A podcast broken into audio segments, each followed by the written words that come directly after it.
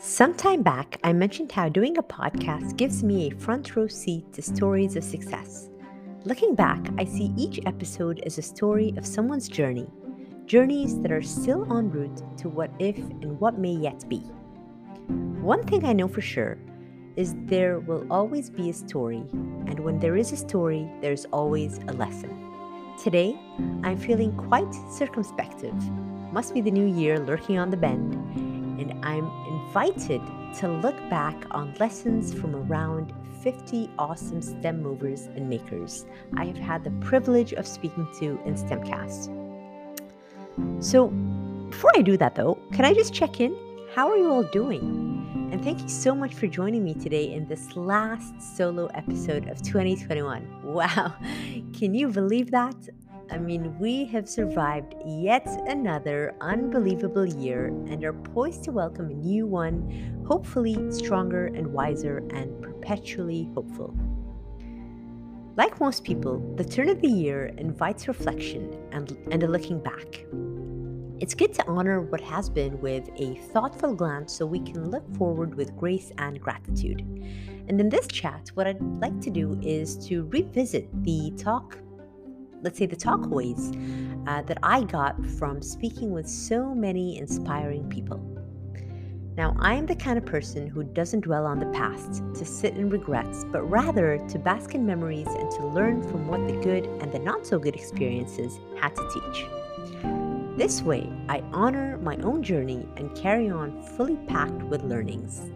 So, here are a few things I took away from peeling through the layers of actions and intentions shared by our guests this year. In no particular order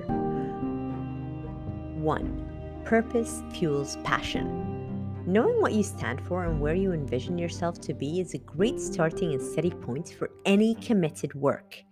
And we should all be so lucky as to be able to name that which makes us strive.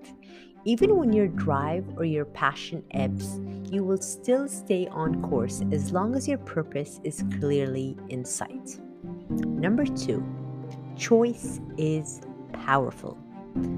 I had guests whose background was not conducive to ambition. They didn't have a head start on opportunities, and they did not know a lot about one thing they knew was the power of making choices in the direction of betterment, opportunity, and possibility.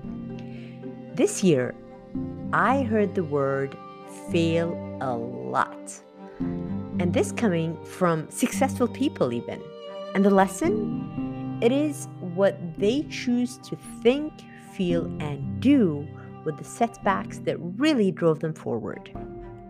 Lesson number three be good at practicing, be an expert in trying and daring. Now, this is perhaps the easiest advice to follow. No pressure of getting it right the first time. Phew, right? Or even being sure before taking the first step or promising to succeed. Good old trying and keeping it at it has made many, many, many, many, many people stumble upon success in unexpected hours.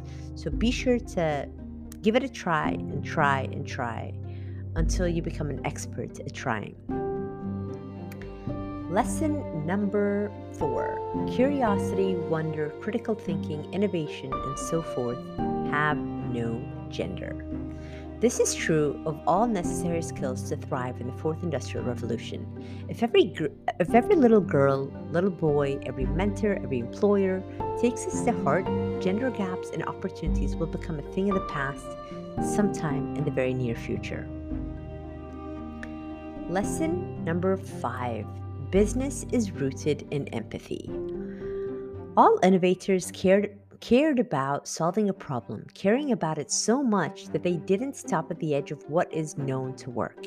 They went beyond it and dared the universe to respond in kind. So, care about people, you know, and this usually takes care of business on so many levels. So, business or people first, business second, because eventually they'll end up helping one another. Let's see. Lesson number six. Just because something is hard doesn't mean you can't do it.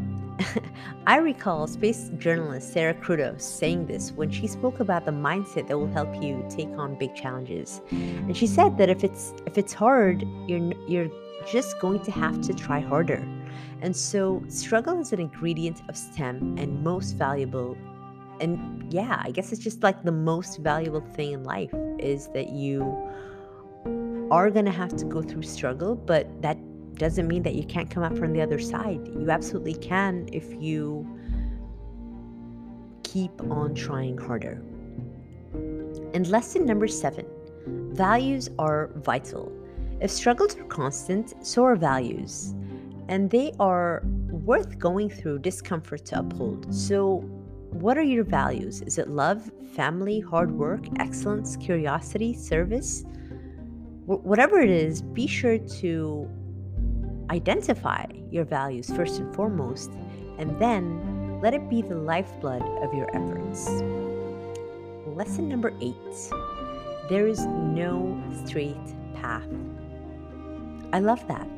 There is no straightforward path, honestly you know, we usually beat ourselves over wanting to make sure that we, you know, we take the right road to wherever we'd like to go to. But the truth of the matter is that, you know, this is why I suppose difficulties are called learning curves, right? They challenge our ability to bend and be flexible.